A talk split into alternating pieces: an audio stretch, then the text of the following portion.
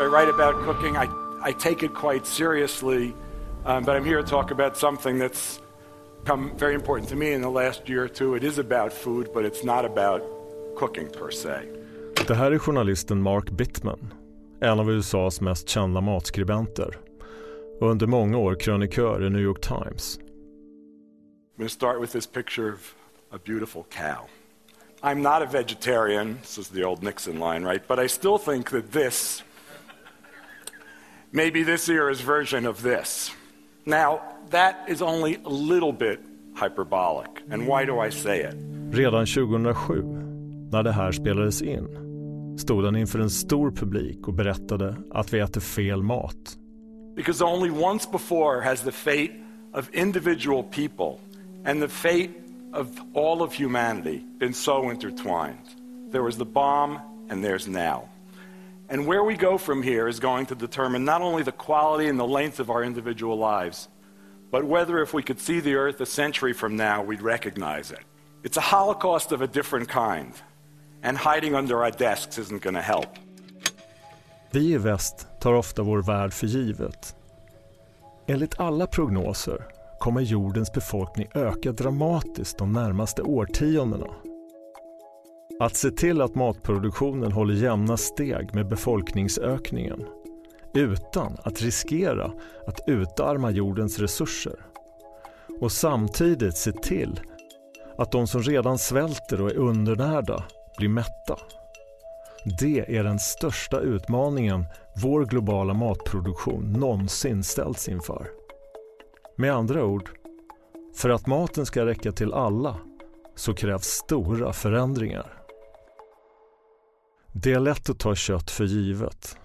Men bara någon generation tillbaka var det annorlunda.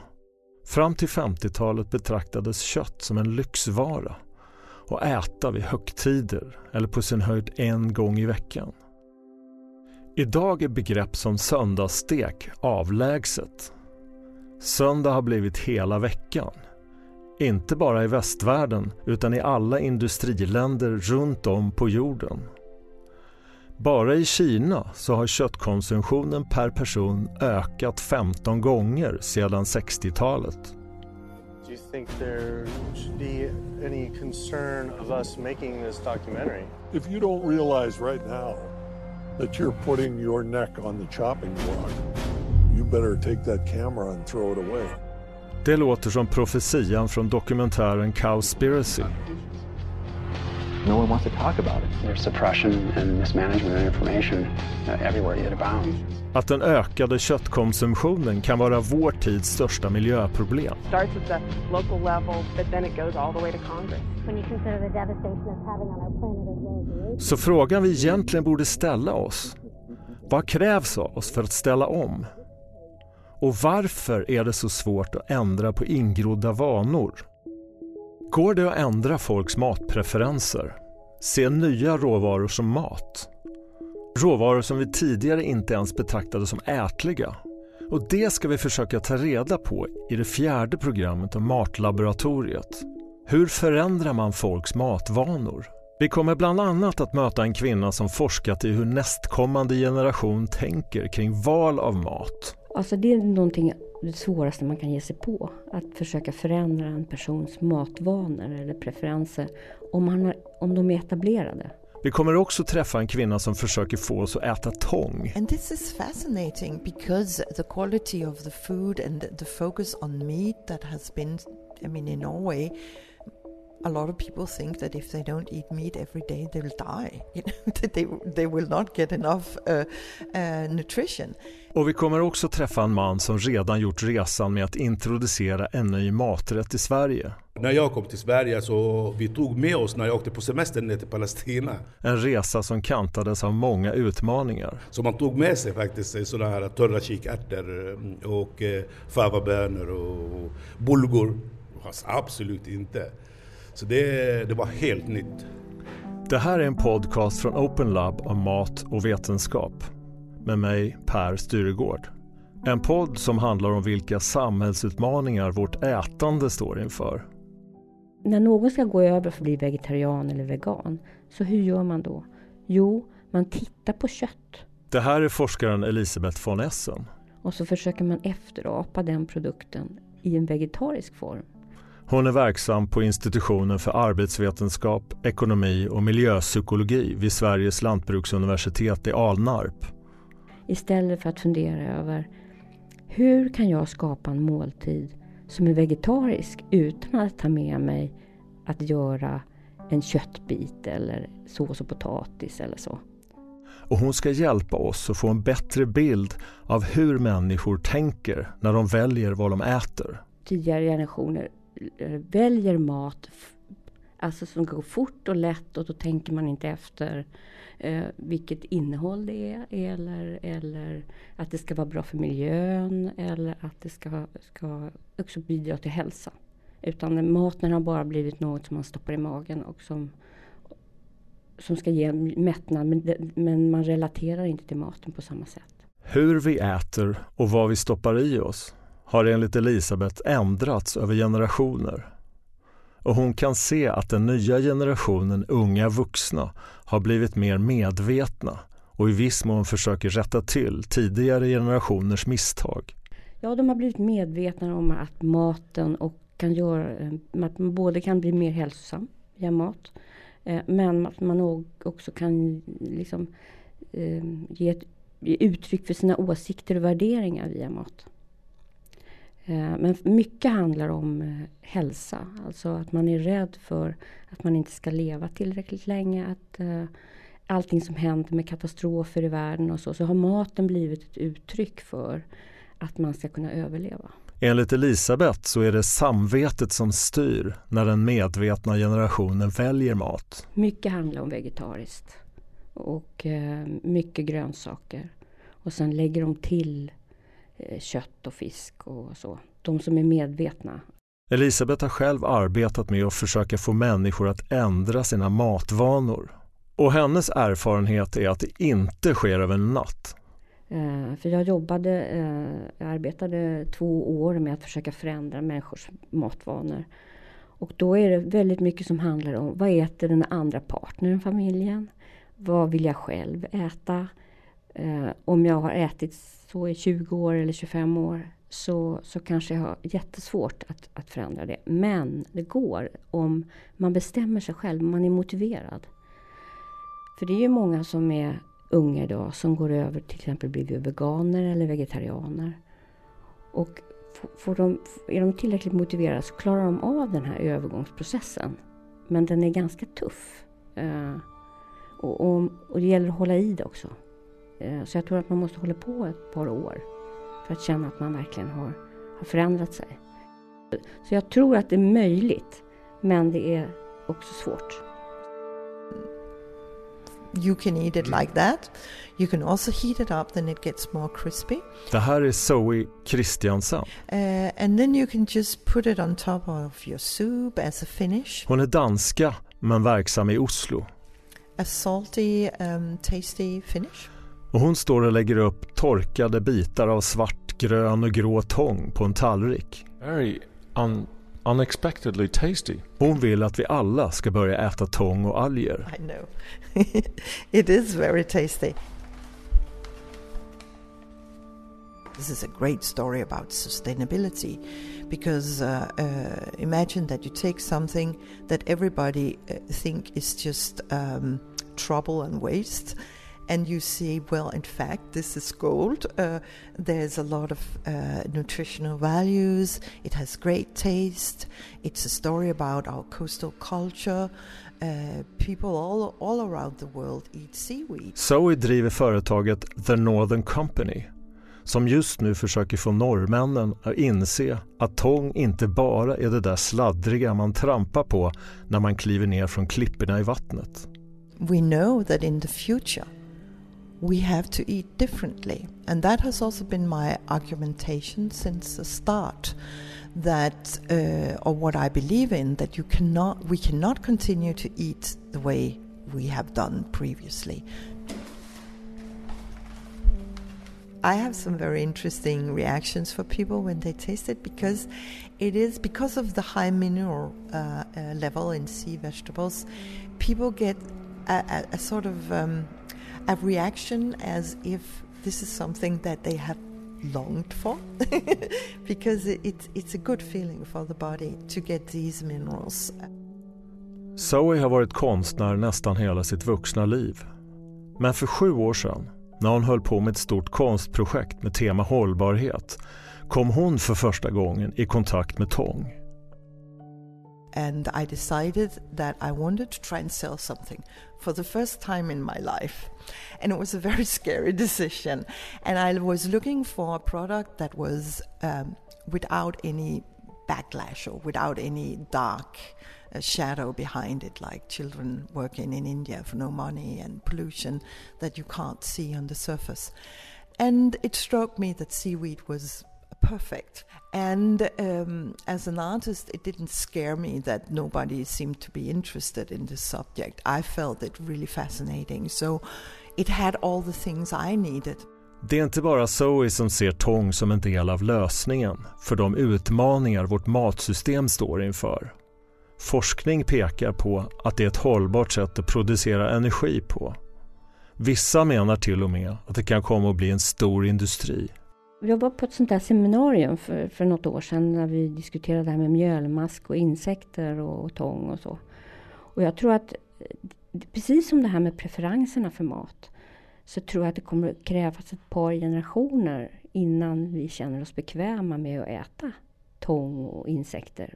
Om vi någonsin gör det. Men, men jag tror att tång um, tror jag är lättare än att äta mjölmask till exempel mjölmask är utseendet eller, eller en gräshoppa eller någonting. Eh, har, tror jag är själva utseendet på produkten som är svår att ta till sig också samtidigt. För att tång är mycket mer som grönsaker. Men för sju år sedan, när Zoe började sin verksamhet, så fanns inte många tångproducenter i Norden. I designed some uh, labels bought some bags. I made a small web shop on the internet. I had a friend helping me. We put the seaweed in the bags and sealed it, and we opened the shop. And it was more like I thought, this is just something that's going to teach me something, like any art project. I didn't think that it would really evolve to what it is today. But very quickly, people started calling me up. I was invited to conferences to talk about seaweed and how it's used in food. This is actually really ancient. Uh, the fact that you put something in you, into your body, into your mouth, and into your body, and you carry it with you, that's something which is very strong. It's stronger than an image, it's stronger than information. So, in my opinion, um, the strongest thing you can do is to present something really uh, fascinating, attractive, and meaningful that people have to put inside their body. Of course, this will never make me a rich businesswoman working like that uh, because uh, if I have to convince people one by one, uh, I will have to do this the rest of my life, and uh, uh, I'm already pretty old, so. Zoe är inte den första med att introducera nya maträtter och smaker. I takt med att matkulturen utvecklas skapas nya rätter som vi idag nästan tar för givet. Men bakom ligger ibland inte bara pengar utan också mycket motivation, slit och sena nätter.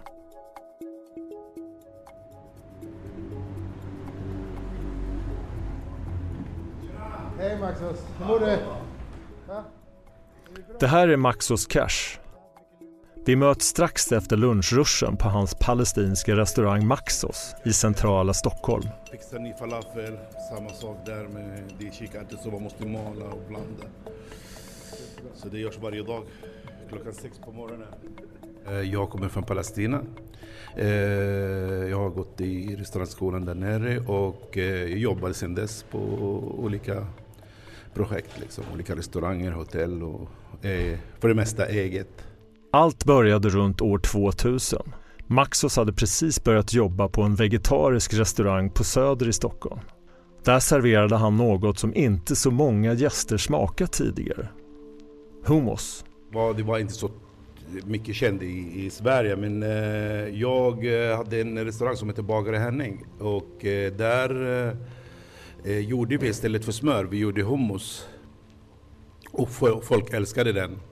Det var en vegetarisk restaurang folk ville ha. Så den dagen som vi hann inte göra hummus då kunderna blev skitarga. Och de ville ha hummus och märkte jag att det här är, det här är någonting för eh, svensk publik. Liksom, att, eh, Hummus är en röra gjord på kikärtor som brukar associeras med Mellanöstern. Det är inte bara en del av en maträtt som svenskarnas ketchup utan en helt egen rätt. Och kikärtsröra har en lång historia. Exakt var den kommer ifrån är omtvistat. Men röran nämns i skrift första gången i egyptiska kokböcker på 1200-talet. Och det finns lika många idéer om den perfekta hummusen som det finns kockar.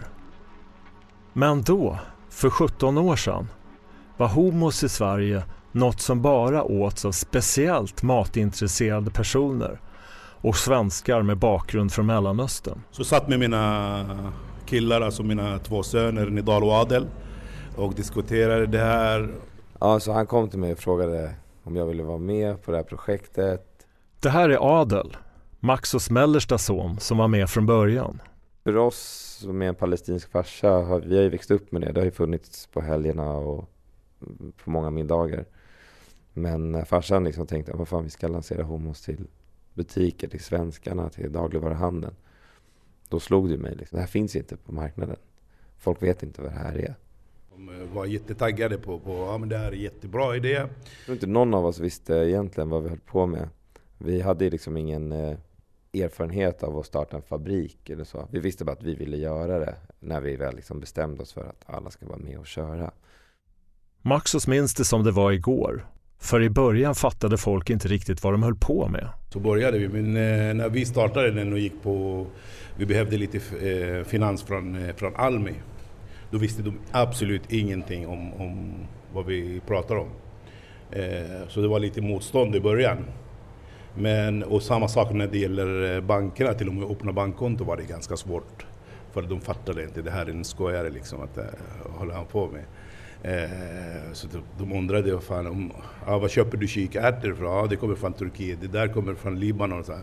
Ah, fan, varför ska du öppna den här istället? Du öppna den någon annanstans. Men de var så övertygade att det skulle funka så de skaffade fabrik innan de ens hade några kunder. Jag tänkte så här att, att eh, här, jag, att jag tror att det finns inga så här djupa fanatiska maträtter som det här.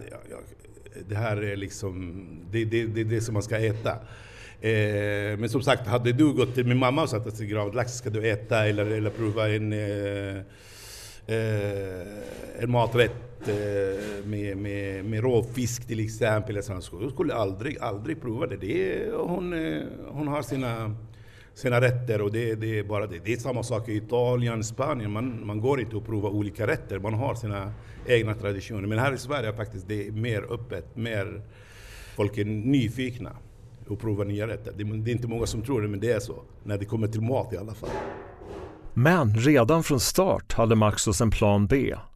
Om det skulle ta tid att få svenskar att äta hummus. Jag tänkte under tiden tills eh, de börjar lära sig att äta hummus, då går jag till eh, invandrarområdena, liksom Tensta, Rinkeby, där, där vet de att det är hummus. Eh, men det visade sig att det var mycket, mycket svårare att sälja hummus där. För alla var experter på hummus, så, så gör man inte hummus, så gör man hummus. Så det gick inte absolut att, att sälja någon hummus där. Men väldigt tidigt fick de ett stort break när de besökte en livsmedelsmässa i Sollentuna. Vi var på dåvarande Sollentunamässan eh, på en sån branschmässa för då, ja, nya produkter och matprodukter som ska in på dagligvaruhandeln. Och eh, då kom både ICA och Coops inköpare till våra monter och var så här, ah, fan vad grymt, finns det hummus i Sverige? Vi har letat efter en sån här produkt. Så eh, vi var verkligen rätt i tiden med den produkten utan att egentligen veta om det själva. Men det var stor skillnad på livsmedelsmässan och verkligheten. När väl Adel och Nidal kom ut till butikerna och träffade kunder börjar det gå upp för dem att det kommer ta tid att lära svenskar och äta hummus. Nej men när vi kom in på ICA och Coop så trodde vi någonstans först att så här, ah, fan nu är vi klara, nu kommer vi in på alla butiker. Men det vi insåg var att man ska komma ut från butiken också, att folk ska handla det. Och i och med att ingen visste vad homos var i princip i land, alltså i, ja, majoriteten av befolkningen visste inte vad homos var på den tiden. Så fick vi stå och dema i butiker och dela ut smakprover och verkligen lära folk vad det här är.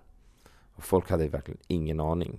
Utan de trodde att det var majonnäs eller att det var socker i eller att det var liksom, vad är det för något? Är det, är det, det kikärtor? Ah, nej, jag gillar inte ärtor. Folk hade liksom ärtfobi liksom, i Sverige på den tiden. Och då fattade vi att vi har en jävligt lång resa framför oss. Det har snart gått 20 år sedan Maxos påbörjade sin resa för att få svenskar att tycka om hummus. Det går att förändra människors matpreferenser men alla verkar överens om att det tar tid. Det handlar mycket om att vi börjar tidigt eh, i livet. Elisabeth von Essen, hon tror att en lösning är att börja tidigt i åldrarna. Och vi måste bli mer kreativa när vi tänker kring mat. Att människor blir öppna för olika typer av mat. Eh, att man eh, provar, eh, man får smaka, man blir presenterad för, för olika typer av sätt att äta. Då tror jag att det kan fungera. Därför innan vi har, innan vi liksom har fastställt vad vi tycker att det är gott eller inte. Det tror jag. Och sen så tror jag att samhället också behöver bli mer öppet för att vi ska äta lite mer varierat. Och att titta på andra sätt att äta. Har du bra idéer och tips på hur vi kan ändra våra matvanor? Gå in på idéplattformen utveckladinstad.se och kom med förslag på nya lösningar. We cannot eat so much meat, it's impossible. And I think this is really a major change now. People realize that, that eating too much meat, the way we treat the animals, that's not a way to, to, to proceed into the future. Du har lyssnat på Matlaboratoriet med mig Per Styrgård. Uh, so that means eating differently.